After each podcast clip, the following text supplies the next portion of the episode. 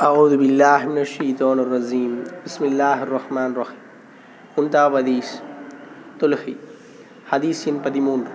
எவர் தொழுவதை கடமை என கருதுவாரோ அவர் சுவனத்தில் நுழைவார். என நபி சொல்லல்லா அலி இஸ்லாம் அவர்கள் கூறியதாக ஹஜ்ரத் உஸ்மான் இப்னு ஒஃபான் அலி அல்லாஹன் அவர்கள் அறிவிக்கிறார்கள்.